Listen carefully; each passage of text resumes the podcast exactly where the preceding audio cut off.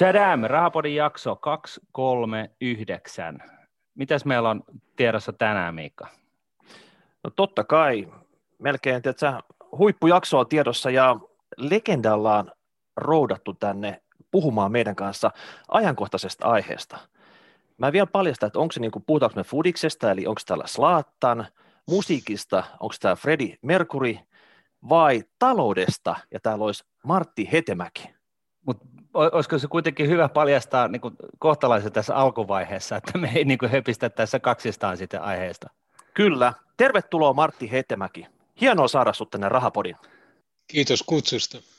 No niin, ennen kuin aloitetaan tässä, niin voisitko Martti vielä kertoa sun rosterin läpi, että mitä kaikkea sun CVstä löytyy, mitä olet aikaisemmin tehnyt ja mitä tällä hetkellä teet? Nuorempikin katsoja varmasti kiinnostaisi tietää, että kenen kanssa me nyt tässä puhutaan.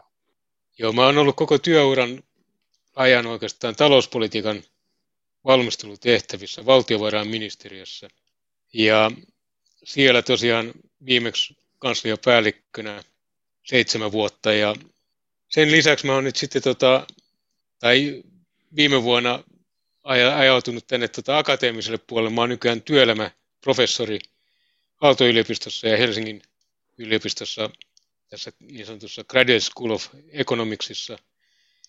Ja tämä tällainen tiivis CV mun puolelta. Mä oon byrokraatti. Ja mä voin sitten suomentaa, että Martti on pitänyt huolta Suomen asioista vaihtelevien tuulispääpoliitikoiden kohteena viimeiset, mitä se tekee nyt, montako vuotta? 40 vuotta? 40 vuotta, joo. Joo, että tämä on vaikutusvaltaisin mies tai nainen, mitä meillä on ikinä Rahapodissa koskaan ollut aikaisemmin. Siitä en ole niin varma. Kyllä se näin on. Kyllä se näin on. Mutta jos me hyökätään suoraan aiheeseen, eli niin kuin suurin piirtein aihe liittyy siihen niin kuin muutaman jakson takaperäiseen otsikkoon, myrskyvaroitus ja inflaatioon ja mahdolliseen riskiin siitä, että inflaatio lähtee nousemaan tässä, mutta otetaan tämä jakso nyt sitten vielä niin kuin sillä tavalla niin kuin oikein juurta jaksaa. Me saadaan kaikki detaljit niin kuin kohdalleen niin, että niin kuin ihan ammattilaisetkin voi palata tähän jaksoon yhä uudelleen niin kuin selvittämään, mitä kaikkea tässä on, jaksossa on tullut huomioitua ja sanottua. Jos me niin kun puhutaan kuitenkin Yhdysvalloista ja siellä on ollut huolestuttavia merkkejä siitä, että edellisen pörssiromahduksen aikana noin vuosi sitten, niin tosiaan ensimmäistä kertaa ikinä ihmiskunnan historiassa, kun osakkeet tulivat Yhdysvalloissa alas, niin myös korkosijoitusten arvo tuli alas. Eli tavallisesti kun puhutaan maailmanmarkkinoilla tällaisesta turvasatamasta tai safe assetista, mitä Yhdysvallan dollarin pitkät korkoinstrumentit yleensä ovat olleet, niin tässä vuostakaperin nyt sitten niin kävikin sellainen ihmeellinen asia, että sitäkin, eli näitä pitkiä yhdysvaltalaisia valtion obligaatioja, bondeja niin sanotusti, niin niitäkin myytiin, eli vaikutti siltä, että markkinat ei enää luota niihin tällaisen kriisin kynnyksellä. Tämä on niin kuin se iso kuva ja mihin tämä johtaa, niin puhutaan siitä myöhemmin, mutta jos me aloitetaan ihan niin kuin alusta, niin mikä on tällainen niin sanottu maailmanvaluutta tai safe asset määritelmä? No se on sellainen assetti, jonka voi aika helposti tai voi hyvin helposti vaihtaa käteiseksi ja voi vaihtaa sellaiseksi käteiseksi, joka on maksuvälineenä käypä kaikissa olosuhteissa ja kaikkialla, jotenkin näin. Nämä USA:n valtion velkakirjat, nämä pitkät bondit ovat olleet tällainen maailman safe asset numero 1. Siihen on voinut parkkeerata säästöt ja aina niin kuin kriisin tullessa käynyt aiemmin niin, että tämä dollarilikviditeetti on ollut niukka. Esimerkiksi Aasian kriisissä tai tässä finanssikriisissä. Ja silloin ne dollarimääräiset varmat paperit, joilla on niin likvidit, syvät markkinat, niin on olleet niin se ässä-hihassa, jos voisi sanoa näin. Eli kaikki maailman valtiot ja monet sijoittajat niin on käytännössä käyttänyt USA:n dollaria tällaisena niin kuin turvasatamapaikkana, ja silloin kun niin kuin on vaihtanut ensin paikalliset valuutat dollareiksi, niin sitten vielä sieltä sitten niin kuin sijoittanut näihin Yhdysvaltojen niin kuin korkoinstrumentteihin ikään kuin turvaan. Juuri näin. Ja sehän tarkoittaa sitä, että Yhdysvalloissa niin periaatteessa raha on aina ollut kuin roskaa, koska kun ulkomaalaiset on aina tallettanut sinne, niin sehän vissiin tarkoittaa just sitä, että joudutaan myöskin laskemaan liikkeelle paljon enemmän paikallista valtionobligaatiota, että pystytään tyydyttämään tätä kysyntää näiden sijoitusten kohdalla. No just näin, että tavallaan niin kuin tämä maa, jonka valuutta on reservivaluutta ja joka on niin kuin jotenkin vastuussa maailman likviditeettipalveluista, jos näin voisi sanoa, niin sen niin kuin privilegio ja toisaalta velvoite on laskea liikkeelle riittävästi sitä dollarilikviditeettiä muun maailman tarpeisiin. Ja se, niin kuin se kolikon toinen puoli on, että tällä tavalla tietenkin se maa velkaantuu, ja sitten jos se maa on vähän liian pieni globaalitalouden ympäristössä, niin se helposti velkaantuu yli sen mahdollisuuksien, ja siitä tulee sitten ongelmia tälle reservivaluuttamaalle. Näin kävi muuten Briteille joskus silloin 30-luvulla, kun brittipunta oli aikaisemmin tämä globaali reservivaluutta, kun se menetti sen asemansa Yhdysvalloilla. Joo, nyt tuo vähän selittää Yhdysvaltojen tämmöistä velkavetosta kasvua. Että kasvua haetaan ja velkaa lasketaan, eikä niin paljon olla katsottu sitä, että paljon velkaa suhteessa BKT tai johonkin muuhun. Aina on sanottu, että kyllä se inflaatio hoitaa tämän velan sitten, että sit kun oikeasti se nimellissumma erääntyy maksettavaksi, niin ei se nimellissumma enää yhtään mitään siinä vaiheessa, kun inflaatio on mennyt kasvun mukana eteenpäin. Ja sitten se uudelleen rahoitetaan myös, että kun kansainväliset tahot kuitenkin haluaa pitää ne rahat sijoitettuna, niin nehän rahat tulee vaihtaa vaan paperista toiseen. Joo. Tässä on niin moni ulottuvuuksia, ja tuo mitä Miikka sanoi juuri näin. Tavallaan se, että ehkä tämän näkökanta kohta kannattaa todeta, että siinä on sekä niin kuin valtio että kansantalous on velkaantuneet. Japanissa on vaan niin kuin valtio velkaantunut, mutta kansantalous on ollut niin kuin nettosäästäjä viimeiset 40 vuotta, niillä on ollut vaihtotase ylijäämä, kun taas USA on ollut sitten vaihtotaseeltaan alijäämäinen viimeiset 30 vuotta.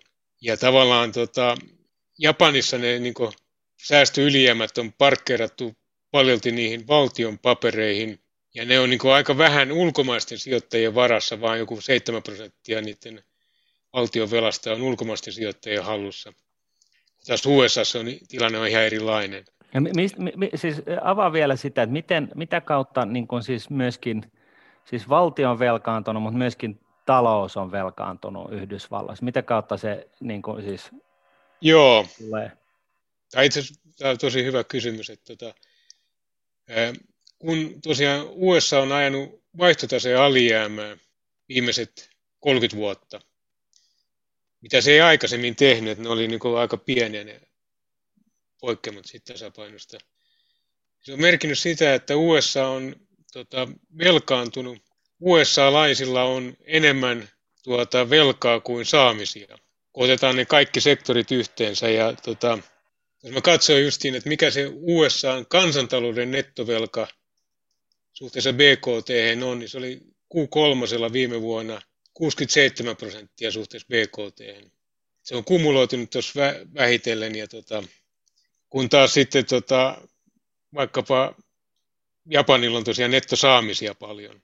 Onko tämä velkaisuus sitä samaa, kun me puhutaan, että Suomi on Suomen nettovelka jotain 53% tai jotain tällaista, niin onko tämä se sama luku, mikä Yhdysvalloissa on se 66? Mä en tiedä nyt, viittaatko julkisen talouden nettovelkaa? Joo. No meillä on, se on eri asia kyllä, että on niin kuin julkinen talous ja sitten on koko kansantalous. Ja tavallaan niin kuin sanotaan, niin kuin tuo Japani on hyvä esimerkki siitä, että kun siellä on julkinen talous isosti pakkasella, ollut parikymmentä vuotta tosi paljon pakkasella. Ja sitten niillä on kansantaloutena, niillä on vaihtotaseen ylijäämä, niin kun se vaihtotase on näiden sektoreiden rahoitusjäämien summa, se merkitsee sitä, että se yksityisen sektorin rahoitustasapaino on se positiivinen vaihtotase plus sitten vielä se julkisen sektorin vaje, sitä on niin paljon sitä ylijäämää. Ja se täytyy jonnekin parkkeerata, ja ne japanilaiset sijoittajat on olleet tyytyväisiä pannessaan sen heikosti tuottaviin valtion velkapapereihin Japanissa. Ja se on tavallaan se investor base on aika vakaa siellä Japanissa. Niin, se on paikallinen. Joo. Ja siinä tavallaan on hyvä tehdä ero myös sen tavallaan dollariliquiditeetin ja sitten tavallaan US Treasury-kysynnän välillä. Ja se, että nykyään on sitten sanotaan viimeisen 10 vuoden aikana on pari asiaa tapahtunut, että monet vaikka kehittyvät maat, Kiina, Brasilia ja niin poispäin, niin ne on laskeneet liikkeelle itse dollarimääräisiä bondeja. Niin Suomenkin valtio on laskenut liikkeelle dollarimääräistä velkaa esimerkiksi viime vuonna. Ja tavallaan niillä on omasta takaa niitä dollareita. Yrittääkö Kiina vähentää jotain USA-riippuvuutta tällä, että sen ei tarvitse lähettää niitä omia rahojaan sinne jenkkisijoituksiin, vaan se voi tehdä se omien maan rajojen sisällä? Joo, tavallaan se, että se ei ole enää ainoa paikka, missä ne voi säilyttää sitä haalista dollariliquiditeettiä, ne USA-bondit, ne valtion bondit, vaan ne voi itse laskea niitä liikkeelle. Toinen muuten tekijä, mikä on vähentänyt sitä tarvetta sen dollariliquiditeettiin, on se, että niin kuin oli finanssikriisissä ja niin kuin on ollut nyt, niin Fedi, Yhdysvaltain keskuspankki, on silloin tällaiset swap-sopimukset monien keskuspankkien kanssa, joilla se lainaa dollariliquiditeettiä näille pankeille, keskuspankeille, jotka lainaa sitä sitten edelleen yksityisille pankeille, jotka pystyy suorittamaan niitä transaktioita, mihin ne tarvitsee dollareita, niin dollareissa. Ja kaikki tämä on vähentänyt sitä kysyntää sinne näihin treasureihin. Ja treasurit on siis näitä, nimenomaan näitä keskuspankin liikkeeseen laskelmia lainoja. Tai valtioiden. Valtiolainoja. Joo.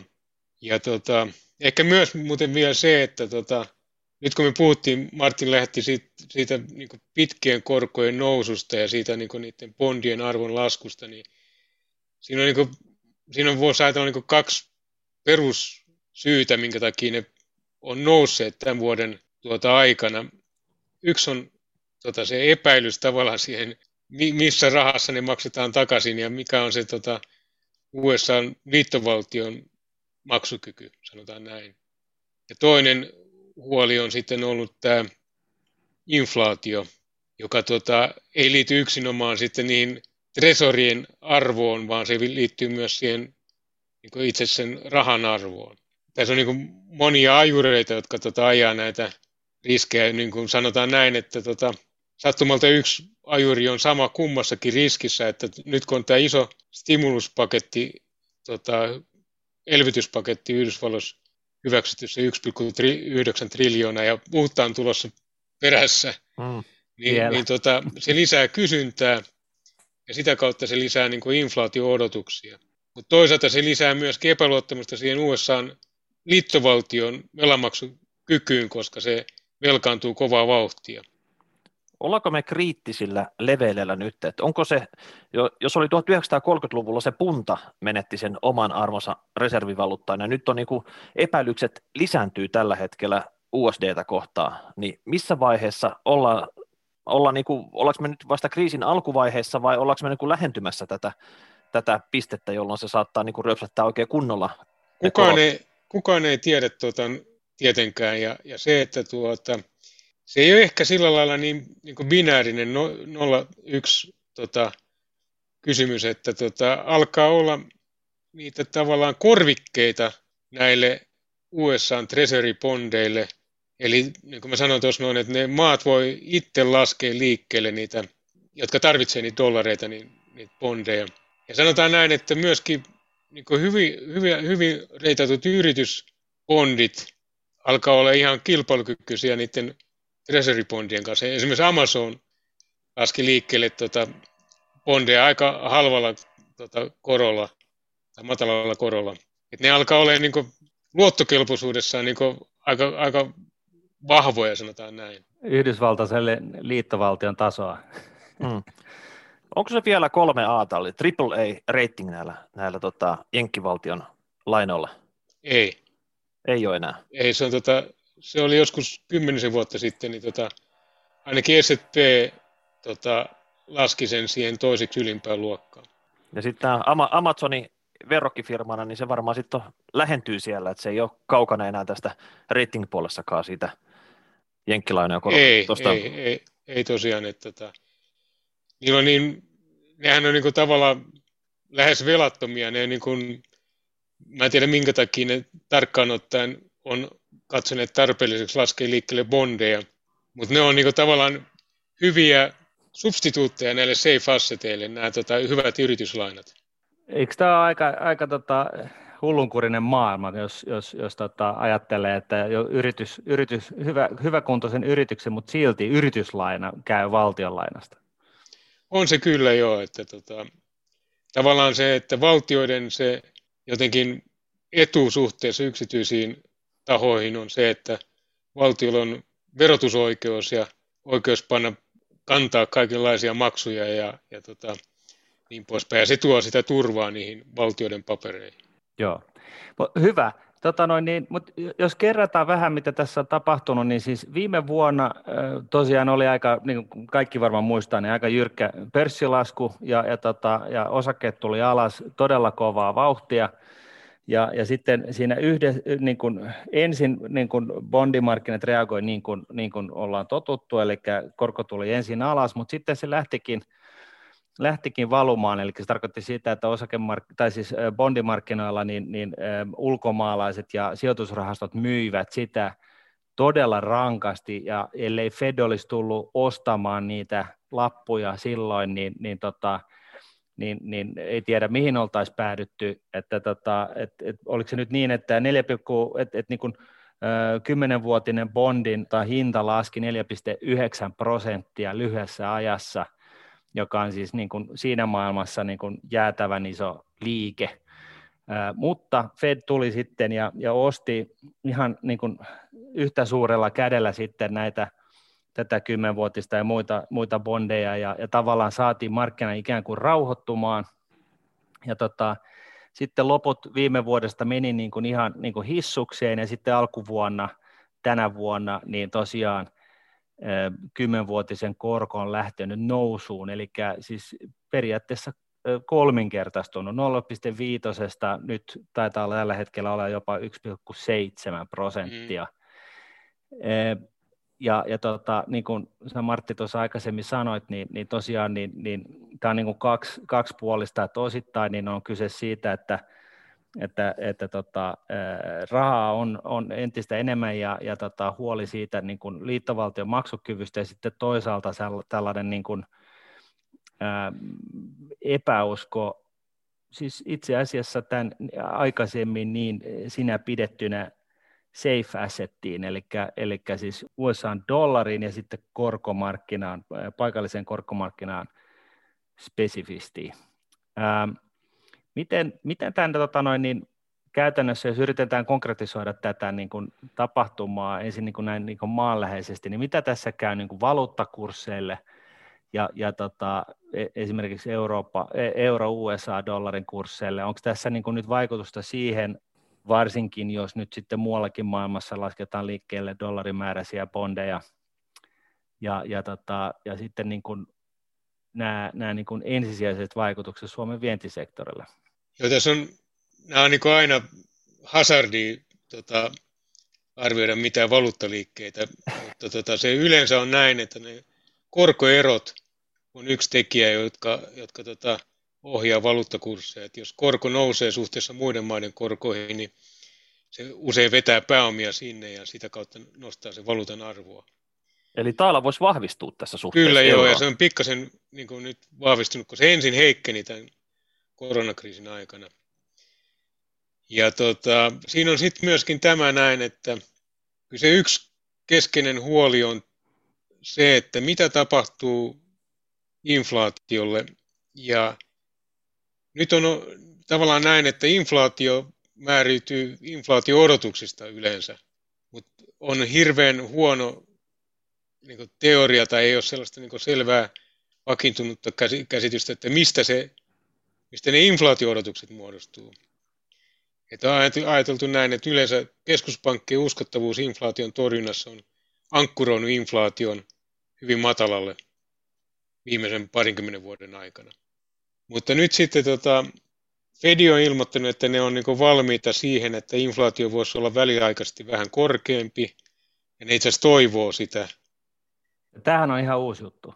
Tämä on silloin viime elokuussa ne sanoi, että ne pyrkii tällaiseen niin keskimääräiseen inflaatioon, ja nyt kun ne on mennyt sen alle, sen 2% alle, niin ne voi sitten kompensoida sitä alitetta sillä, että ne menee jonkin aikaa yli sen 2%.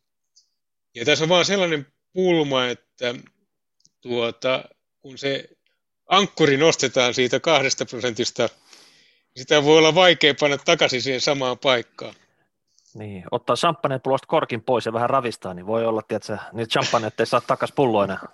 Se on just näin, se, että kun sitten nämä arvailee, nämä sijoittajat sitä, että mikä se voisi olla se korko, inflaatio, niin se heijastuu nopeasti sitten sinne niin bondiyieldeihin ja eli niihin tuottoihin. Ja nyt tavallaan niin niistä markkinoiden odotuksista laskettu tällainen break-even inflaatio on noussut sinne jonnekin 2,3-2,4%. 10 vuoden break-even inflaatio-odotus. Eikö tämä ole sitä, mitä täällä EKP olisi toivonut joka vuosi joulupukilta, että saataisiin tänne kunnon inflaatio tänne? Että kyllä, jos se vaan toivomalla saataisiin, niin eikö me voitaisiin jotain kopioida täältä rapakkotakaa tänne Eurooppaan? Mutta siinä on tämä näin, että se on vähän niin kuin, tiedätte varmaan tässä vertauksen, kun ketsuppipullo niin hakkaa siihen pohjaa. Sieltä ei tule yhtään mitään, sä hakkaat vaan ja sitten yhtäkkiä se tulee puolet pullosta ulos. Niin se on vähän samanlainen tämä inflaation kontrolli voi olla ja se on sellainen myöskin näkökohta, että kun keskuspankit on aika syvällä tässä kahdesta syystä niin kuin osapuolia näissä, että ensinnäkin keskuspankit on nykyään, niin kuin niiden mandaattiin kuuluu myös rahoitusvakaus, rahoitusjärjestelmän vakaana pitäminen ja kriisien estäminen, niin tavallaan se, että, ja on paljon puhuttu niin sanotusta Fed-putista, että aina markkinoiden rauhoittamiseksi Fed joustaa. No nyt sitten, jos tulisi inflaatio, meillä on paljon velkaisia yrityksiä, zombiyrityksiä ja niin poispäin. Jos sitten inflaation noustua Fed nostaisi korkoja, niin moni yritys menisi konkkaan. Toinen vaikutus on se, että joka on vähän niin kuin kotipesään vaikutus keskuspankkeilla, että jos ne bondiarvot, jotka niillä on niin kuin salkussa, niin kuin nyt Martin totesi, että ne osti silloin viime vuonna ja sen jälkeen myös ostanut edelleen niitä bondeja, se Yhdysvaltain keskuspankki, niitä valtion bondeja. Jos niiden tuotot nousee, eli arvo laskee, niin tulee valtavat tappiot näille keskuspankkeille. Tässä tapauksessa Yhdysvaltain keskuspankki Fedille. Niin se ei ole tavallaan niin kovin uskottavaa, että ne lähtee kovasti vastustamaan sitä inflaation nousua. Se keskuspankin uskottavuus sen inflaation nitistämisessä ei ole sama kuin mikä se on joskus aikaisemmin ollut. Onko se niin kuin ongelma, jos Fed tekee paljon tappiota? Eikö se ole niin kuin ihan se ja sama, että nehän saa niin kuin syberavaruudesta lisää rahaa? Että mitä periaatteessa, väliä? Periaatteessa on näin, että valtiot ovat näiden keskuspankkien takana. Ja valtion pitäisi silloin pääomittaa keskuspankki, jos se menee negatiiviseksi se pääoma. Kyllä näin voi myöskin tehdä, että keskuspankki ajaa negatiivisella pääomalla. Siinä ei periaatteessa mitään tapahdu, mutta aina se lähtökohta on, että keskuspankkien vaikka likviditeetin antona ja muuna on riittävä oma pääoma. Mutta Okei, eli se ei ole niin kuin loputon. Siis mä oon aina mieltänyt sen näin, että siellä niin kuin keskuspankit tämän määrällisen elvytyksenkin puitteissa, niin periaatteessa niin kuin ottaa syberavaruudesta digitaalista niin kuin dollaria ja ostelee, kirjoittaa itselleen tilille niin kuin 1 triljoonaan ja sitten ne lähtee imuroimaan markkinalta määrällisen elvytyksen puitteissa bondeja ja jopa yrityslainoja ja muuta.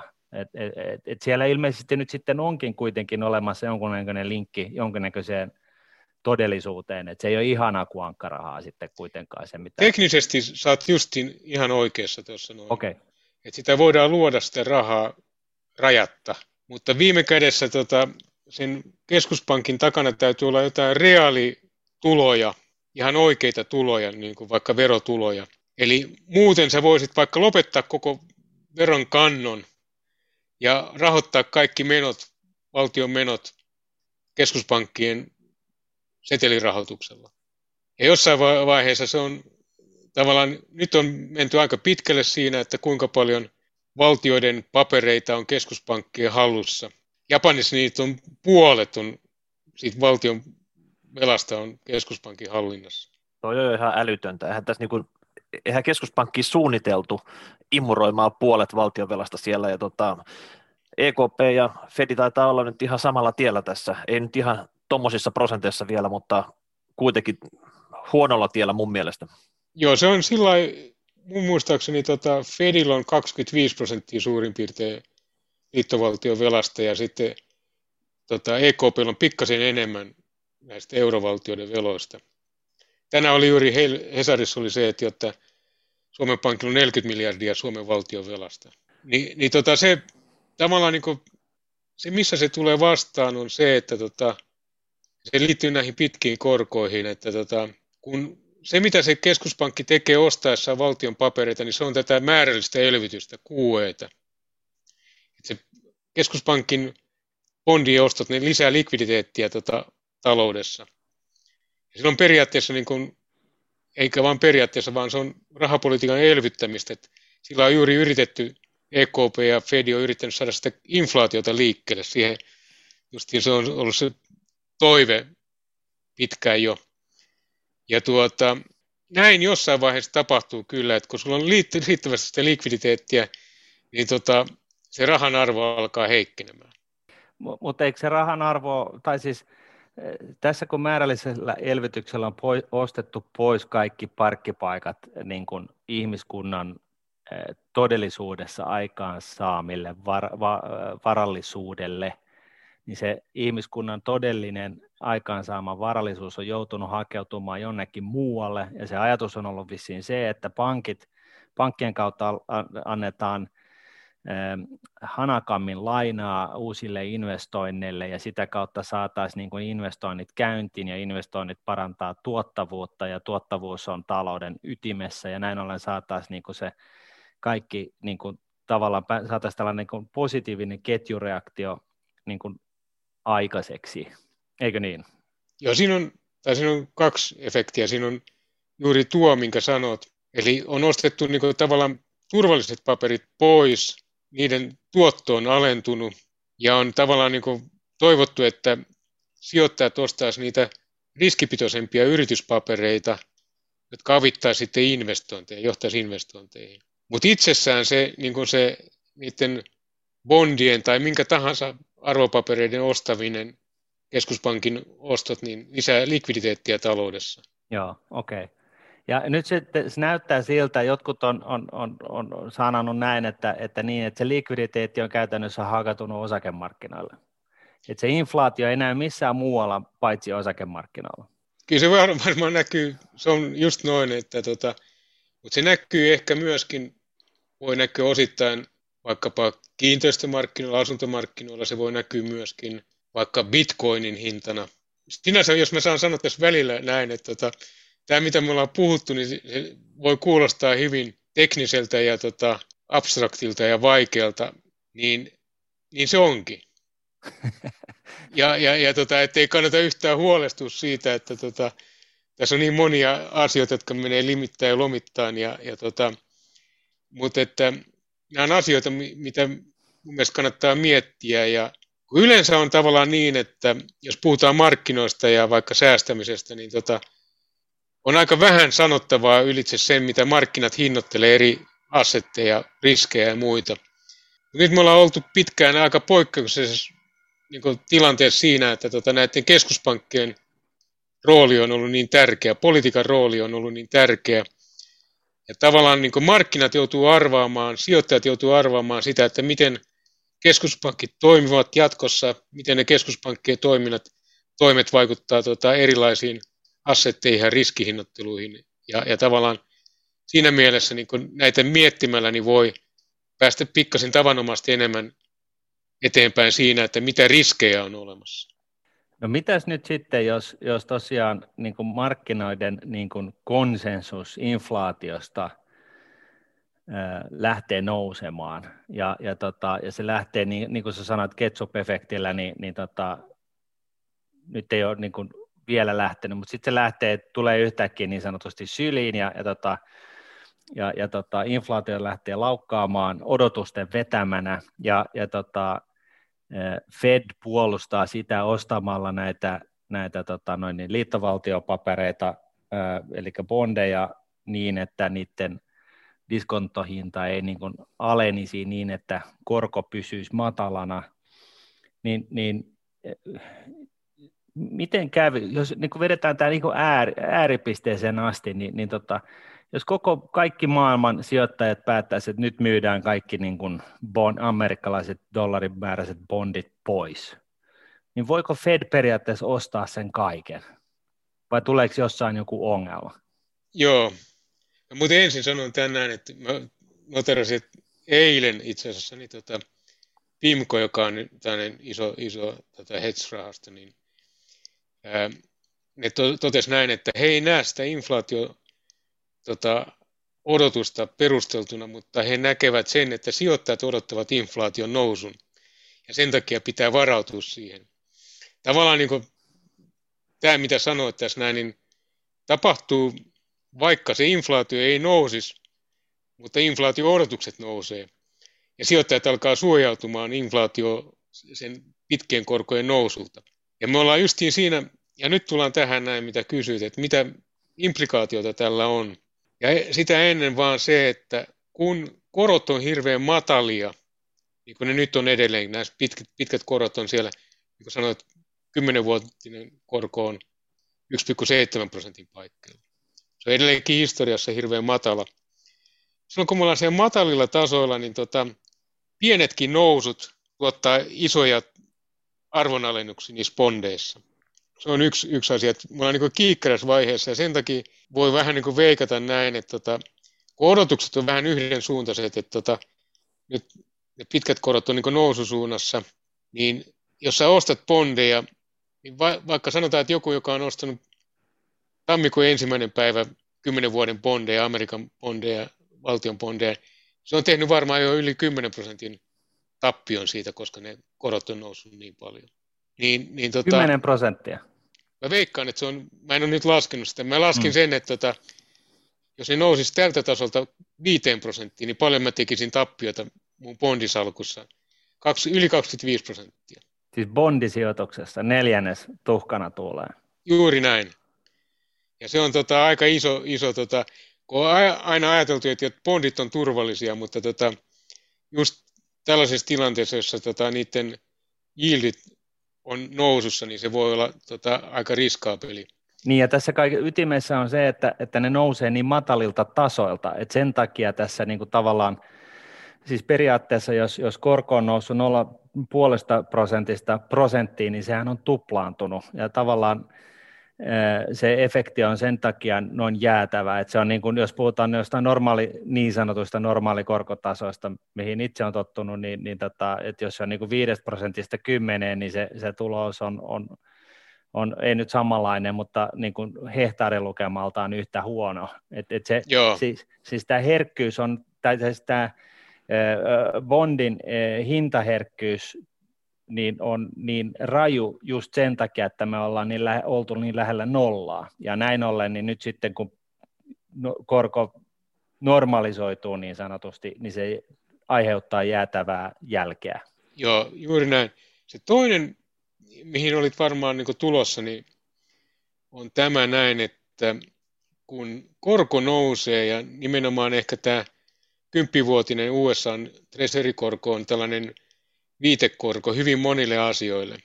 Ja monet asiat diskontataan sillä korolla. Ja silloin se vaikuttaa hinnoitteluihin vaikkapa osakemarkkinoilla. Ja tavallaan niin se, on, niin se laskee sitä niin tulevien osinkotuottojen nykyarvoa. Onko se diskonttokorko, mitä aina käytetään siinä, kun jotenkin tuntuu, että kaikissa kalkyleissa on jonkunnäköinen riskitön korko ja sen päälle sitten yhtiökohtaiset riskilisät, niin onko tämä 10-vuotinen semmoinen, mitä tosi monessa paikassa sitten käytetään? No, varmaan se on niin sellainen benchmark kyllä, se 10-vuotinen justiin monessa. Ja sitten tosiaan niin kuin sanoit, niin sitten on ne spreadit, ne riskilisät, jotka tulee yrityskohtaisesti riippuen niiden luottokelpoisuudesta. Niin se on ollut aina se, yleensä se matalin korko on se 10-vuotinen näissä pitkissä bondeissa, valtion bondi, ja siitä sitten pannaan päälle jotain riskilisää yrityskohtaisesti. Kyllä se on myöskin näin, että kyllä se on globaalisti myöskin, kun eilen ne nousi taas nämä pitkät bondikorot USAssa, kun odotetaan lisää elvytystoimia ja näitä inflaatio-odotuksia, niin se nosti myös näitä bondikorkoja täällä Euroopassa. Muun muassa Saksan korko nousi.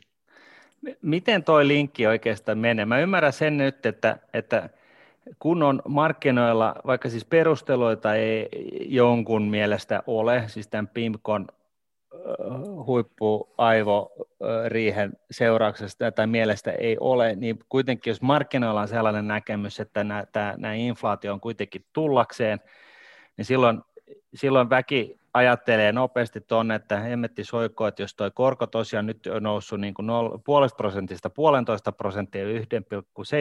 1,5%, 1,7% jopa, niin jos se tästä nousee siihen 5, niin se tarkoittaa itse asiassa, että oho, multa lähtee 4 koko mun sijoituksesta, joka oli tarkoitus olla niin kuin turvasatama. Ja näin ollen, jos mä olisin korkosijoittaja tai siis suuri varainhoitaja, niin mä alkaisin olla aika huolissani näistä niin kuin mun pitkistä korkosijoituksista Yhdysvalloissa, koska mä helposti saattaisin olla sitä mieltä, että joo, että tällaisilla elvytyspaketeilla toi 5% inflaatio ei ole mitään, ja silloinhan mä tosiaan niin kuin vuodan kuiville niin kuin näiden mun riskittömien sijoitusten osalta, niin miten se sitten tarttuu sieltä Yhdysvalloista tänne Eurooppaan, tämä sama huoli? Se tarttuu siten, että nyt niin kuin on voitu huomata vaikka viimeisen 20 vuoden aikana, niin nämä inflaatiot ja ylipäänsä niin kuin, markkinaliikkeet on aika, ne korrelaatiot on aika korkeita globaalisti. Ja se, että kun inflaatio-odotukset määrittää inflaation. Niin, eli pelkkä odotus riittää.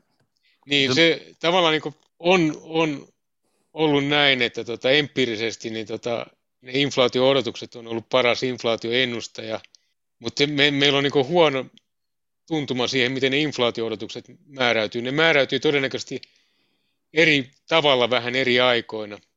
Se riippuu muun muassa keskuspankin kredibiliteetistä, luottamuksesta keskuspankkiin, inflaation torjunnassa ja niin poispäin. Mutta nyt on myöskin sitten tavallaan toinen tekijä, joka tavallaan tekee tästä globaalin, että monet näistä niin kuin globaaleista tarjontaketjuista on vähän niin kuin häiriintyneitä. On jostain siruista pulaa ja on pulaa siitä ja tästä ja on tällaisia pullonkauloja.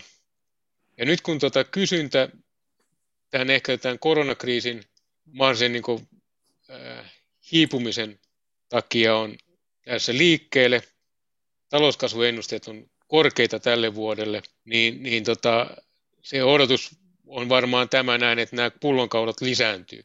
Just näin, eli talouteen syntyy pullonkauloja, jotka tarkoittaa sitä, että kysyntä näiden pullonkaulatuotteiden perään niin kuin nousee, joka tarkoittaa sitä, että niistä maksetaan kasvavassa määrin enemmän, joka tarkoittaa sitä, että inflaatio tulee pullonkaulojen kautta talouteen. Juuri näin. Mä haluan korostaa muuten tässä välillä, että tietenkään kukaan ei tiedä, että miten nämä asiat menee, mutta nämä on niinku tavallaan tai jotenkin tämmöinen kehikko framework, jota vasten voi katsoa itse sitten, että miten asiat kehittyy, että miten ne pitkät korot ja valuutat ja inflaatio ja inflaatio-odotukset kehittyy. Ja sitten niinku miettiä sitä niinku omaa toimintaansa ja tavallaan miten varautua minkälaisiin liikkeisiin ja se, että niinku, joo, just näin. Mites nyt sitten, jos me vielä mennään nopeasti takaisin tuohon esimerkkiin, että voiko Fed siis käytännössä ostaa kaikki jenkkibondit itselleen, olla 100-prosenttinen Yhdysvaltojen liittovaltion rahoittaja? Vai onko niinku mitään, siis niinku, kysymys sen takia tällainen, että niinku tavallaan ymmärtää niinku näiden yksinkertaisten esimerkkien, pelkistettyjen esimerkkien kautta, niinku, että missä ne rajat kulkee?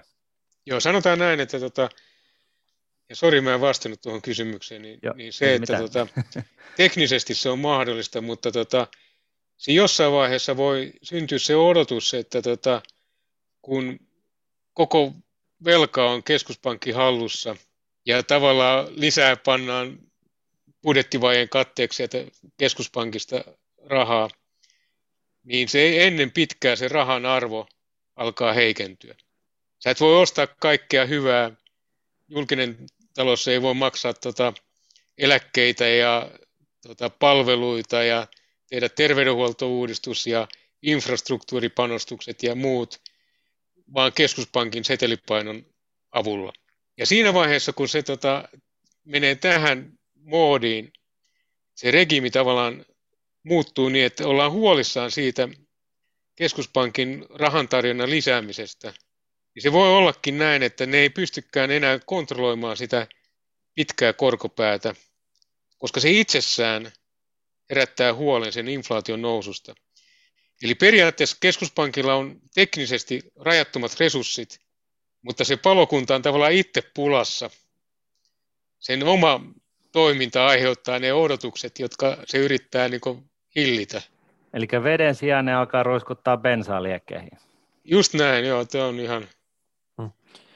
Ja siis tämähän olisi niin kuin, ja tässä kai on nyt niin kuin piilee se niin kuin tämän suuren huolen isolla hoolla ydin, että markkinat on antanut vuosi sitten jo vähän niin kuin ymmärtää, että kun kriisi tulee, niin tähän niin kuin jenkkivaltion turvasatamina pitemmiin bondeihin, niin niihin ei ole enää luottaminen, vaikka Fedi silloin, ja koska siis markkinat niitä alkoi myymään, kun tuli tämä koronakriisi, ne ei nähnyt niitä turvallisena sijoituskohteena, joten ne alkoi myymään niitä.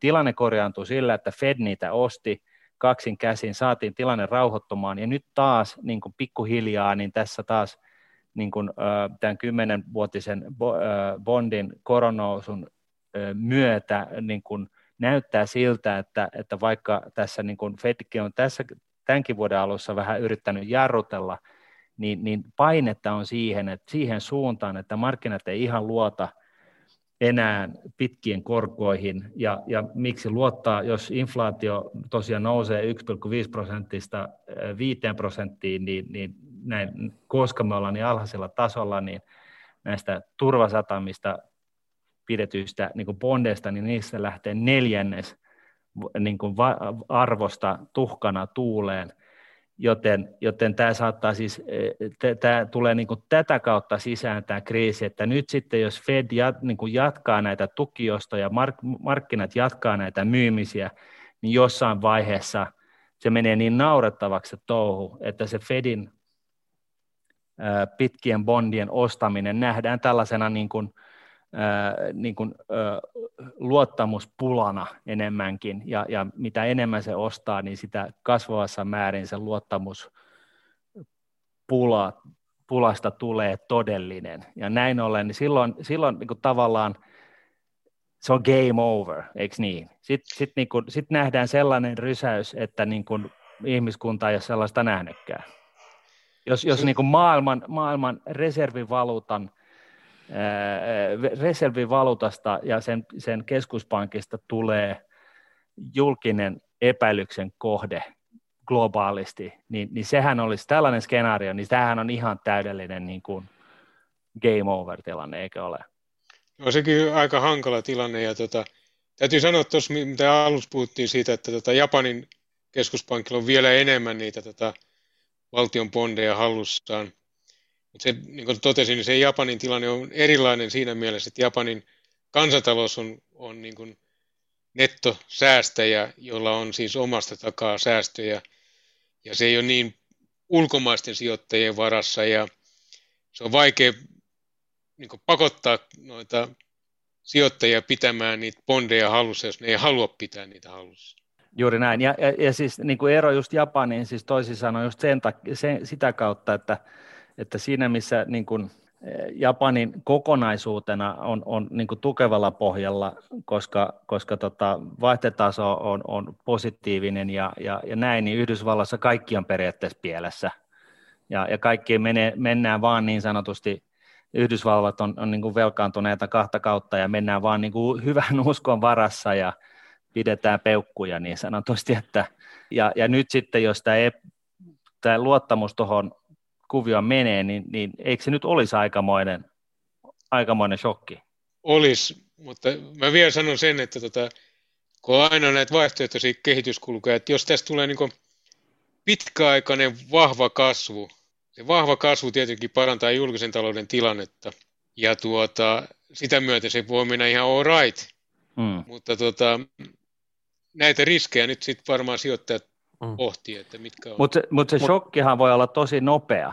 Eli siinä ei, niin kuin sitten, että vaikka sitten 10 vuoden kuluttua, seuraavan 10 vuoden aikana, niin talouskasvu on ihan hyvällä mallilla, kun me nyt ollaan vedetty nämä keskuspankkien taseet tällaiseen pisteeseen, missä ne kuitenkin on, että Yhdysvalloissa on, onko se nyt niin kuin jotain 7 triljoonaa dollaria taseessa, ja Euroopan keskuspankissa 8, siis noin hehtaarilukemilta, ja Japani vähän niin kuin pienempi kuin näillä molemmilla aikaisemmilla, kun ollaan siis tuntemattomilla vesillä, missä tehdään tällaista asiaa, mitä ei varsinaisesti aikaisemmin on tehty, ja koko järjestelmä on niin kuin 100% luottamuksen varassa, koska esimerkiksi dollaria ei saa enää vaihdettua kultaan eikä oravahkoihin eikä mihinkään hyödylliseen, vaan se on pelkkää paperia, niin se on niin kuin, sen ainoa niin kuin reaalinen arvo on luottamus. Kyllä. Ja jos se luottamus menee, niin sen reaaliarvo menee sitten siinä mukana. Näin se on, että se on tämä luottamus, ja se on myöskin niin, että kun se luottamus menee kerran, niin sitä on vaikea saada takaisin. Mä en kyllä vieläkään näe semmoista kandidaattia taalalle. Eli jos se menettäisi tämän safe asset-tatuksen, jonkun muun valtion tämmöisen assetin tai bondien pitäisi tulla siihen, että ne vois ottaa sen roolin, jotta tämmöinen niin kuin iso crash voisi tapahtua. Että varmaan tämä Japanista puhuttiin tässä, en tiedä innostuisiko ulkomaiset sijoittajat siitä, tai Saksa tai joku muu. Saksa voi olla liian pieni, sitten on tämmöisiä kehittyviä valtioita, joku Intia tai en mä tiedä Kiina, siellä on taas sitten kontrolloidaan ihan erityisesti, että ne on niin kuin markkinatalouksia, että kuka sinne nyt uskaltaa laittaa rahoja isossa määrin kiinni, ja sitten mistä tämmöinen jokerikortti löytyy? Se on mun mielestä, Miikan kysymys on tosi hyvä, että minne ne juoksee sieltä. Kyllä. Et jos ne ei voi juosta mihinkään, niin sitten ne vaan kärsii, että inflaatio on tietyllä levelillä ja se on liian kova, mutta ei maha mitään. Et jos ei niinku ole mitään realistista vaihtoehtoa, mitä sijoittaja voi tehdä, niin sitten se ei tee mitään. Meidän asiakkaat esimerkiksi, niin ne sijoittaa jenkkeihin osakkeisiin aika paljon, että niitä ei ehkä niin paljon tämä bondimarkkina kiinnosta, mutta miten sä näet, että tämä osakemarkkina nyt pitäisi niinku reagoida, että jos tässä pikkuhiljaa lähdetään hipumaan ylös, että mennään psykologisesti 2% läpi tuossa 10-vuotisessa tuotossa, ja muutama vuosi sitten oli 3% oli semmoinen kriittinen raja, mikä käänsi silloin nousumarkkina laskumarkkinaksi Jenkeissä. Et mitä tämä niinku osakkeet rupeaa reagoimaan tässä? Et eihän ne nyt voi niinku sivusta vaan seurata, kun se lähtee kipumaan tämä tuotto kohti 5% sitten. Ei varmaan, mutta tavallaan niinku se on osa varmaan sitä osakemarkkinoiden nousua selittyy sillä, että sijoittajat on niin diversifioineet salkkujansa niin, että siellä on tavallaan tämmöinen inflaatiohetsi, Ja varmaan niin kuin osa, ehkä bitcoininkin arvon nousua selittyy tällä näin. Ja tosiaan niin kuin asuntojen hintojen nousu myöskin voi olla tällainen näin. Tässä mä viittasin muuten tähän Norjan eläkerahastoon, että ne joskus silloin 5 vuotta sitten muutti sitä sijoitusallokaatiota niin, että ne voimakkaasti nosti sitä osakepainoa. Niillä on nyt 72-73% osakkeissa, 25 korkopapereissa ja sitten parin prosentin siivu kiinteistössä. Ja ne ostaa sen parhaan advice, minkä voi saada niillä isolla rahoillansa. Ja silloin mä mietin sitä, että mitä vastaan ne oikein hetsaa, kun ne tekee näin. Ja lyhensi myös bondimaturiteetteja ja sitten kavensi niitä bondeja, joihin ne sijoittaa. Ja se mun tulkinta oli, että kyllä ne nyt ehkä laskee sen varaan, että ne on kuivilla, jos inflaatio nousee. Tavallaan Miikan kysymys tästä näin, että missä ne osakemarkkinat niin kyykkää, niin muuten eilen kyykkäs, kun ne korot nousi, ne pitkät korot nousi, mutta se liittyy siihen kysymykseen, että minne sitten juostaan. Niitä juoksupaikkoja on niin niukalti. Mitä niitä on? Siis onko jenkkiosakkeet on sitten se seuraava safe assetti, että se ei olekaan enää bondit.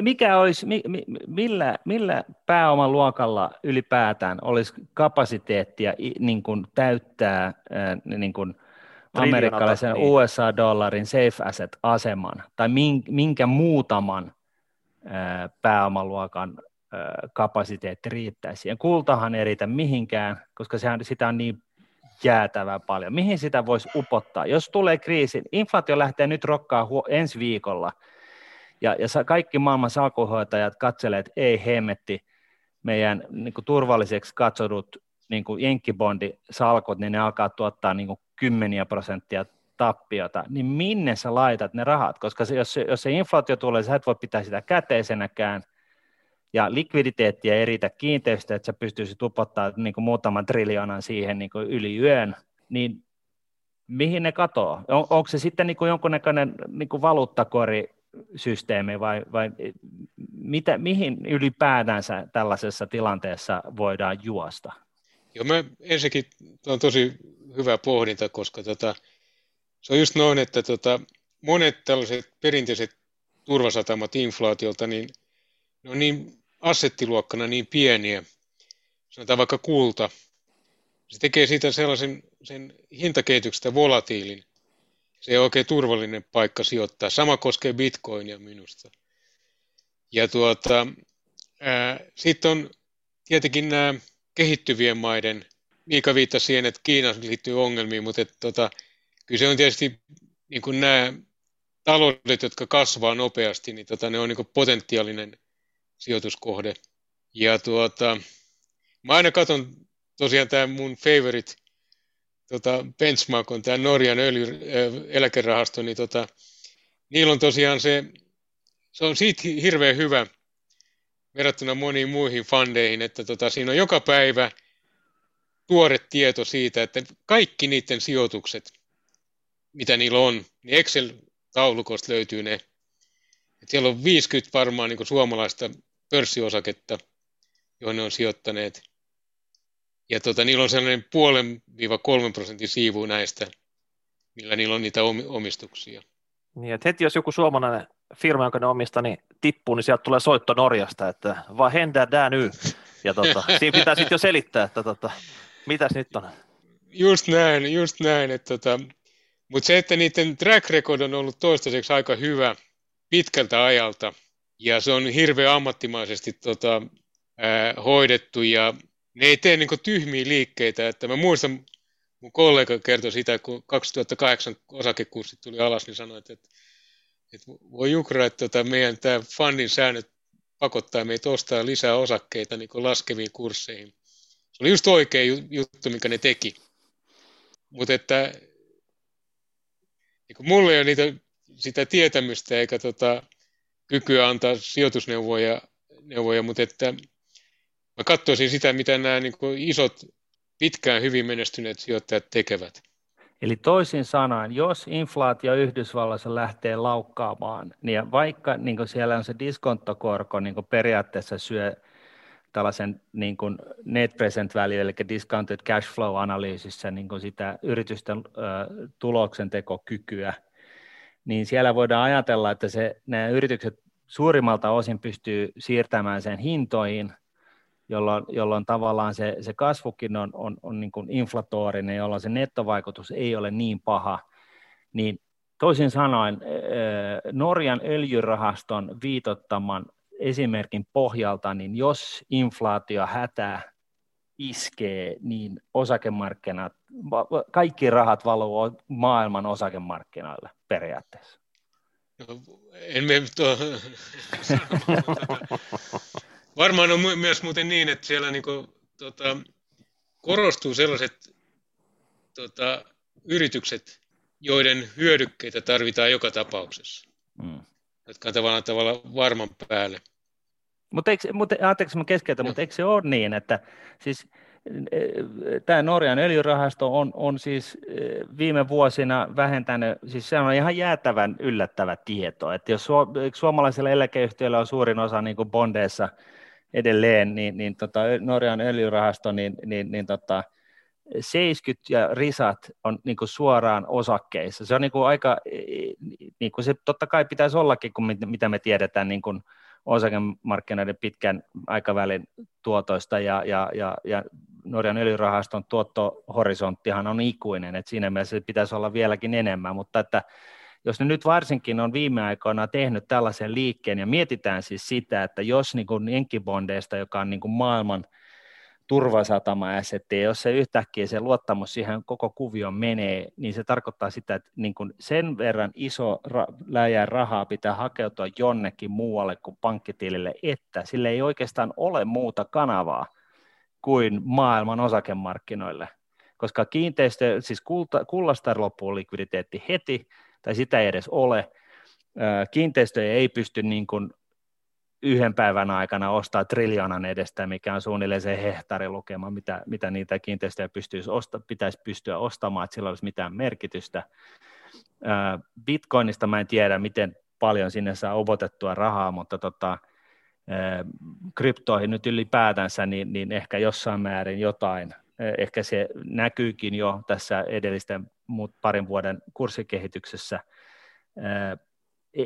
Siis mä en niin kuin millään tiedä, missä niin kuin likviditeetti, mulle ei nyt tule ihan heti, onko mä niin kuin ihan, onko mulla joku ajatuksen kulkuhäiriö vai mikä, mutta niin kuin, eihän maailmasta löydy mitään paikkaa, missä niin kuin olisi tarpeeksi likviditeettiä, että edes teoriassa pystyttäisiin nopeasti siirtämään sellaisia määriä rahaa pois bondeista tai niin kuin jenkkibondeista, että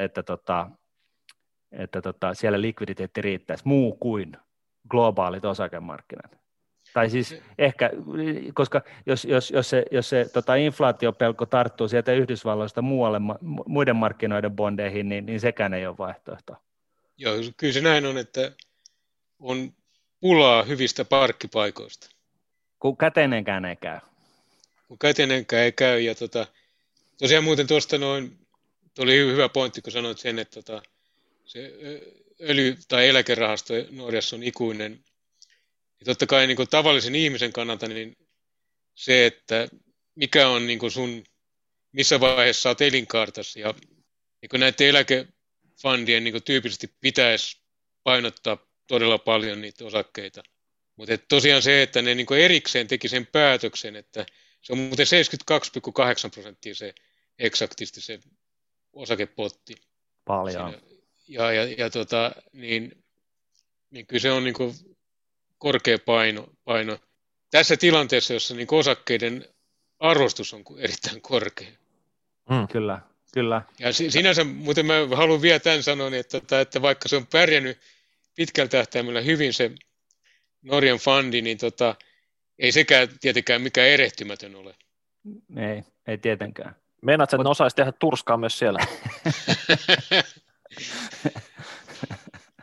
No, mites vielä tämä näin, että miten siis tämä inflaatio tarttuu nyt sitten, jos se nyt niin leikitään sillä ajatuksella, että se tapahtuu siellä Yhdysvalloissa odotusten kautta, markkinat näkee, että ei hemmetti, että ei haluta inflaatiopelko on niin sen tarpeeksi iso, että ihmiset, sijoittajat ympäri maailmaa ei halua pitää jenkkiläisiä valtionbondeja, jolloin se lähtee siitä niin kuin ikään kuin laukkaamaan, jolloin Fed yrittää sitä jossain vaiheessa puolustaa, jolloin luottamus menee koko järjestelmään. Niin jos leikitään tällaisella skenaariolla, niin millä tavalla miksi se tarttuisi Eurooppaan?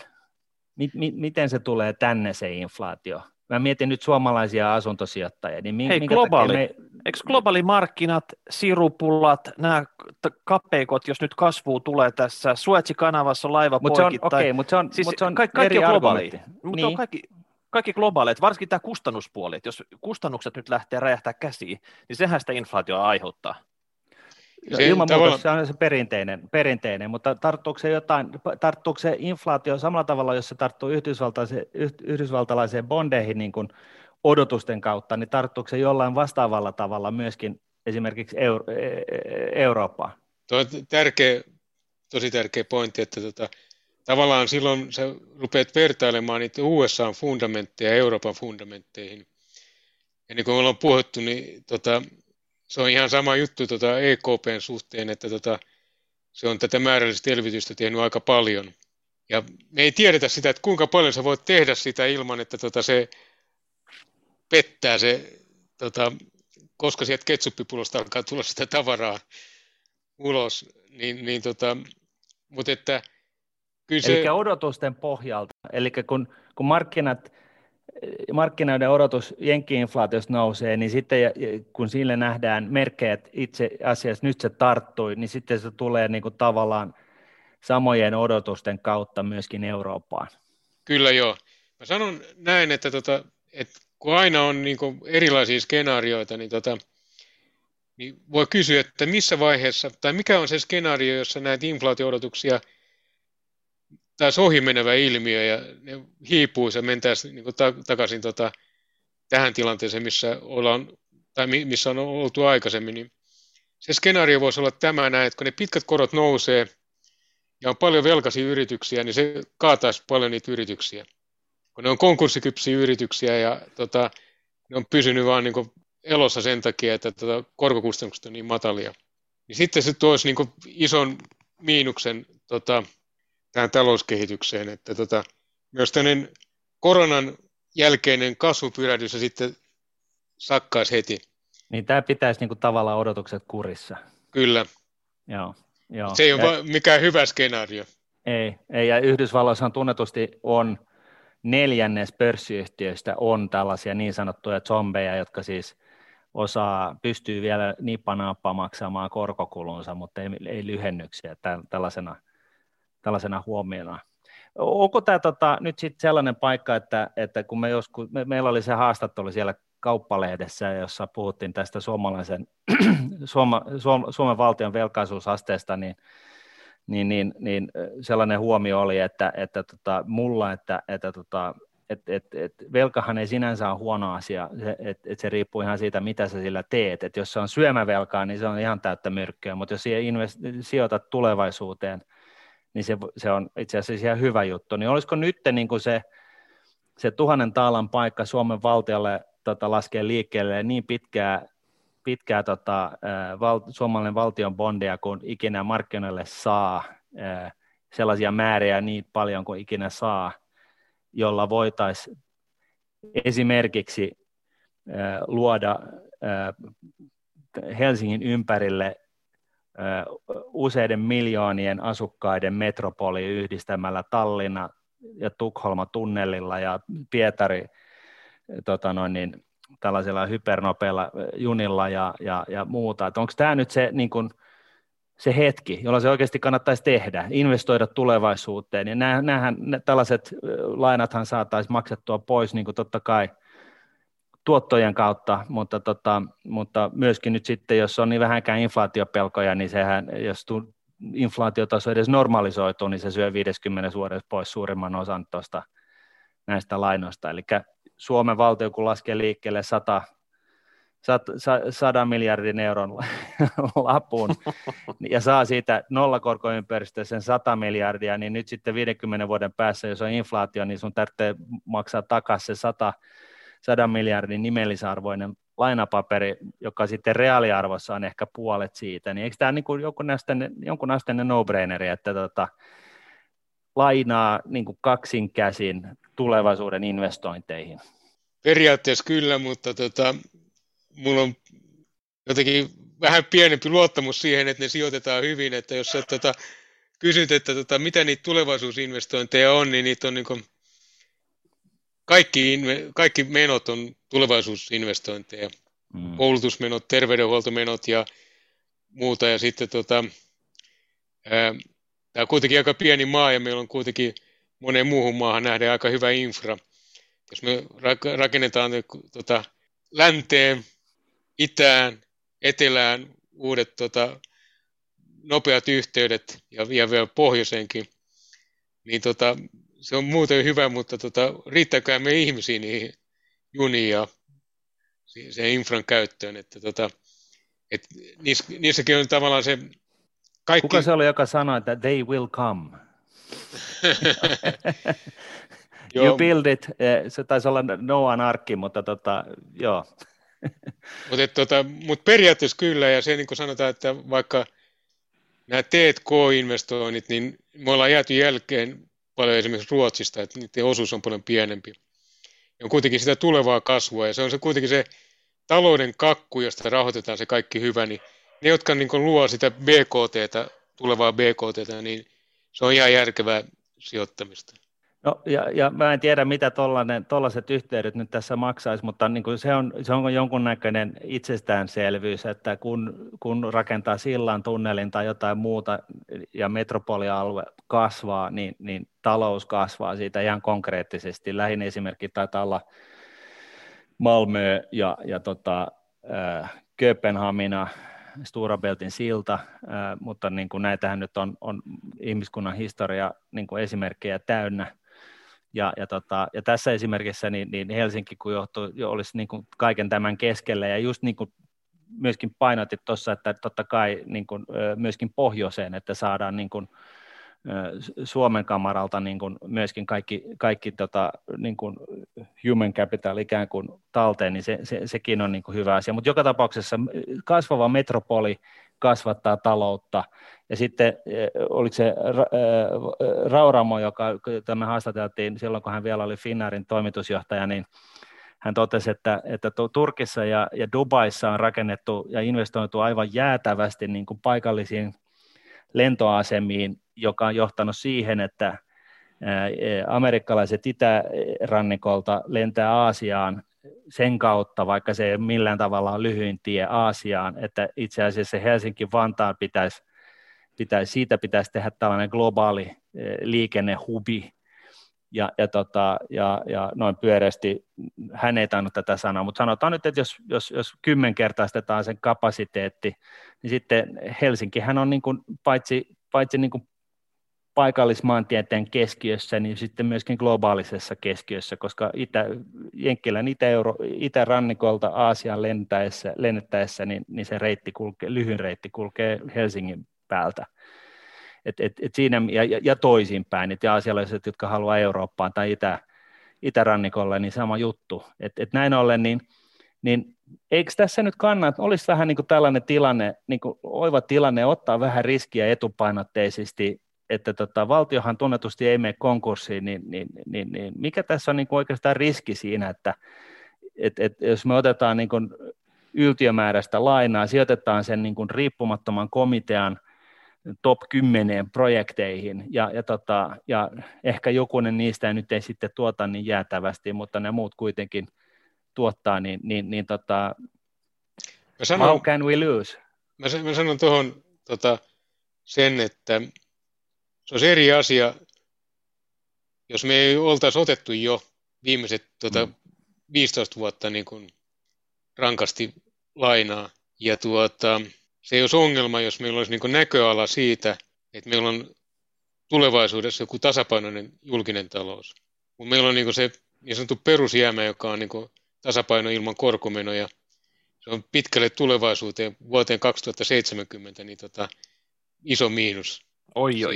Mutta siis se on nykytilanteessa, että jos tehdään tuollaiset jäätävät investoinnit ja tehdään, myydään näitä sijoituksia niin kuin myöskin maailmalle, että Suomi tekee tällaisia ja tämä tarkoittaa, että tulevaisuudessa Suomen markkina näyttää joltain ihan muuta kuin mitä me ollaan nyt, niin myöskin ne tavallaan tulevaisuuden odotuksetkin tässä muuttuu siinä samassa, ihan samalla tavalla kuin kaikissa yritysprojektien investoinneissa. Niin siis meillä on synkkä tulevaisuus ja nyt me otetaan tupla- tai kuittikortti tästä tällä 100 miljardin lainalla, että joko se onnistuu tai epäonnistuu, että jos se epäonnistuu, niin me ollaan samassa tilanteessa kuin lähtötilanne, eli niin, menossa, tiedätkö, erittäin huono kehitykseen ja jos se onnistuu, niin hei, avot, ollaan samassa kuin... Marttinin kanssa ihan samaa mieltä siitä, että jos et sä mihinkään panosta, niin et sä mitään saa. Ja se on kuitenkin se kasvu, joka sen hoitaa joka tapauksessa, jos on hoitaakseen sen velkaongelman. Mutta se, että meidän täytyy priorisoida kyllä niitä hankkeita aika rajusti, koska meillä on niin kuin lähtökohtaisesti tämä hankala tilanne tämän väestön ikääntymisen ja muun kanssa.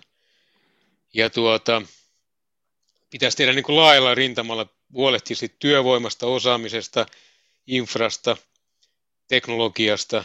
Mutta ihan kaikkea me ei voida tehdä ja pitäisi pystyä tekemään niitä valintoja siinä. Meillä on viimeisen 12 vuoden aikana keskimääräinen talouskasvu ollut 0,5% Suomessa. Paljon se liittyy Nokian niin kuin hiipumisella, mutta me äkkiä tarvittaisiin lisää sellaista tuotantoa ja sanotaan kilpailukykyä, jonka avulla me saataisiin maailmalle sellaista, mitä muu maailma haluaa ostaa, koska se on se vaurauden lähde ja se on sen kaiken hyvinvoinnin lähde sitten kuitenkin viime kädessä. No sä tunnet hyvin nuo poliitikot ja kuulosti vähän siltä, että 100 miljardia sä ihan saman tien antaisi heidän käyttöön ja sijoitettavaksi näihin tulevaisuushankkeisiin, mutta tämän keskustelun perusteella, niin sähän tunnet jo aika hyvin meidät sitten, mut ja Martti, niin miten se on se kahden henkilön komitea. Niin tämä on todella siis sitoutu, tämmöinen riippumaton komitea, joka oikeasti voisi objektiivisesti katsoa ne parhaat kohteet, niin pystyisit sä luottaa 100 miljardia meidän käsimme tässä sitten, että millä me hoidettaisiin tämä Suomi uudelleen kasvuun. Mutta siinä tarvitaan justiin minua nuorempia ja sitten vähän niin kuin monipuolisemman taustan omaavia ihmisiä ja avarasti katsovia ihmisiä miettimään sitä, että mitkä on ne tulevaisuuden panostukset. Mutta sitten pitää olla se toinen puoli myöskin, että jos jotain priorisoidaan, niin kaikki muut ei voi säilyä prioriteetteina. No se on totta, mutta just kun ollaan puhuttu paljon tästä työperäisestä maahanmuutosta ja verrattu UT-Seelantiin ja Kanadaan ja Australiaan, jossa pidetään paljon huolta siitä, että pidetään niin kuin varmistetaan se, että maan rajojen yli tulee koko ajan lisää työperäistä tekijää.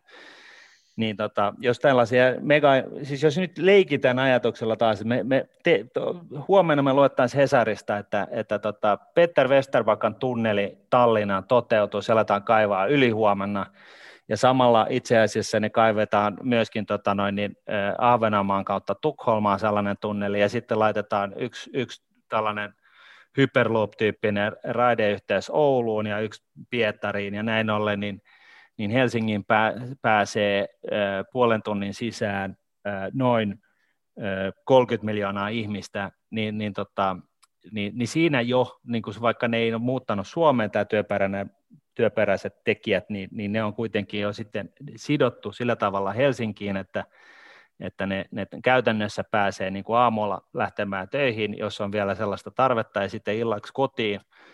Ja sitten yhtä lailla ei tietenkään asioita pidä tehdä niin kuin vakuumissa, että yhtä lailla nyt sitten niin Migri sitten kääntää säännöstönsä sellaiseen asentoon, että kaikki ne, joihin joku toinen valtio on investoinut huolenpitoa ja koulutusta, niin pääsee Suomeen tekemään töitä, jos niin haluaa. Että se on ilmoitusluontoinen juttu. Ja sitten soitetaan Amazonille ja Tesloille ja Volkkareille ja mille ikinä, ja sanotaan, että niin, että akkuja kannattaisi tehdä tuolla Pohjanmaalla, että että meiltä löytyy kaikki tarvittavat materiaalit ja nyt löytyy muuten tekijätkin viikon sisällä, koska me ollaan tehty tällainen juttu ja muuta tällaista, niin silloin me saadaan sitä kakkua kasvettua sellaiseen malliin, että ne tulevaisuuden, siis nythän tämä on sillä tavalla, että me voitaisiin jo lopettaa ja laittaa Suomi pussiin ja lähteä muualle maailmalle, koska tällä kehityksellä mä en päästä mihinkään. Mutta sitten tuollaisella skenaariolla, niin sitten se näyttää, että jos se niinku epäonnistuu vaan niinku isosti, niin siltikin ollaan voitolla siellä loppupäässä. Tavallaan niin kun, jos katsoo just Aasiaa ja kiinalaisia ja muita, niin tällaisia äärimmäisiä kasvukeskuksia, niin kyllähän siellä aika paljon hulluja juttuja tehdään niin kun manner-eurooppalaisen silmin katsottuna, mutta ehkä se olisi sitten vähän sitä, mitä myöskin tarvitaan, että pitäisikö nyt sitten vaan niin repästä, kun korkotaso on pientä alaa. Joo, sitä justiin, että tänne kannattaa sijoittaa, täällä kannattaa kehittää ja täällä kannattaa tuottaa. Ja mitkä on ne, niin kuin, täytyy tarkkaan katsoa, että mitkä on ne kriittiset asiat, mitkä siinä on, justiin työvoima, osaaminen ja teknologia ja infra. Mutta siinä on teidän 2 hengen komitealle iso homma. Mä ajateltiin kutsua sut mukaan kertomaan, miten se oikeasti menee kulissien takana, me ei ehkä jouduta ihan niin metsään. Me voidaan olla puhemiehiä, jotka ottaa kaiken sen kritiikin ja tämmöisen julkisen loan. Niin, siinä. Ja sitten siellä taustalla niin oikeasti on semmoinen osaava porukka, joka sen tuhertaa kasaan ja saadaan ne 100 miljardia hyvin sijoitettua. Mutta se on sinänsä, tämähän ihan vakavasti, niin tällaisia asioita pohditaan ihan liian vähän, koska meillä on kuitenkin tämmöinen talouskasvun imperatiivi sen takia, että meillä on demografialle me ei voida mitään ja meillä on kuitenkin luvattu ihmisille eläkkeet ja palvelut pitkälle tulevaisuuteen, niin jos niistä aiotaan pitää kiinni, niin ainoa keino on se, että meillä on sitä tuotantoa, sitä kakkua, sitä talouden kakkua, mistä kaikki verorahat otetaan. No tämä tilanne pitäisi kriisiyttää eka täällä, että kertoo, että lupaukset on peruttu. Poliitikot on perunut kaiken näköisiä muitakin lupauksia. Ja sen jälkeen sitten kerrotaan, mikä oikeasti tehdään. Niin, nyt on tilanne ja sitten voidaan äänestää tässä, että tässä on huonoja vaihtoehtoja vaan, tai sitten on tämä 2 hengen porukka, joka saa se 100 miljardia ja kaikki luotto pistetään siihen. Se muuten sinänsä liittyy siihen, mitä me ollaan aikaisemmin puhuttu, että nythän on, tämä niin kuin markkinapaine on puuttunut täysin ja se on ollut niin kuin viimeiset yli 10 vuotta näin. Mutta jossain vaiheessa niin markkinat alkaa hinnoittelemaan sitä riskiä, että mitä jos tuo maa ei pystykään maksamaan velkaansa ja mikä on se luottokelpoisuus. Niin se aika voi vielä palata tässä näin. Mutta hyvä, mä voin vetää sitten tämän kuvion mutkat suorat periaatteella kasaan, eli Yhdysvalloissa on iso inflaation pelko, markkinoiden odotukset siitä inflaatiosta saanee Fedin ostamaan niitä bondeja niin kaksin käsiin, joka vahvistaa sitä inflaatiojuttua, ja siellä se markkina on game over, ja rahat jenkkikorkkomarkkinoilta, niin ei löydy mitään vaihtoehtoista sijoituskohdetta kuin kombinaatio kryptoista ja globaaleista osakkeista, jonka siis Norjan öljyrahasto on hiffannut jo muutama vuosi sitten. Ja Suomen valtion kannattaisi nyt laittaa liikenteeseen sen 100 miljardia valtion paperia, jolla me sitten investoidaan tänne aasialaisittain tai dubailaisittain ja rakennetaan sellaiset systeemit, että me sidotaan yhteen sellainen 30 miljoonan ihmisen porukka niin, että ne pääsee Helsingissä käymään aamusta iltaan ja Helsinki-Vantaan lentokenttä 10-kertaiseksi ja maailman globaali lentoliikenne sitten kun se palautuu, niin tulee myöskin tätä kautta ja näin saadaan kakkua kasvatettua ja Miikka ja me voidaan olla etunenässä niin kuin nokkamiehenä tässä ja sitten totta kai niin kuin pidetään huolta siitä, että me saadaan oikeasti järkeviä ihmisiä niin kuin tekemään näitä päätöksiä ilman poliittisia agendoja vaan talouden tekemisen kylki edellä, eiköhän me sitten olla pelastettu maailma, jos me ei, ainakin Suomen osalta, ja jos me ei tätä tehdä, niin tällä menolla niin mikään ei muutu, että nyt tarvittaisiin vähän sellaista niin kuin kehittyvien maiden uskallusta ja uskoa tulevaisuuteen. Pitkä paasaus taas. Selkeä plääni, ainoastaan niin kuin toteuttamista vaille valmis. Eikö niin, Martti? Aivan, joo. Hyvä. Niin, palautetta. Eli voit laittaa palautetta #rahapodi, rahapodi@nuude.fi tai kommentoi Tubestessa alle, mitä pitäisi tehdä. Huolestuttaako sinua nämä jenkkituottojen ja inflaatiojen nousu? Aiheuttaako se jonkun shokin jopa täällä Euroopassa tai osakkeissa? Kommentoi. Näin sanoihin. Kiitos. Ja kiitos Martti, kun tulit meidän vieraaksi. Tämä on ollut äärimmäisen mielenkiintoinen jakso. Tosiaan paljon kiitoksia hyvästä keskustelusta. Joo, kiitos.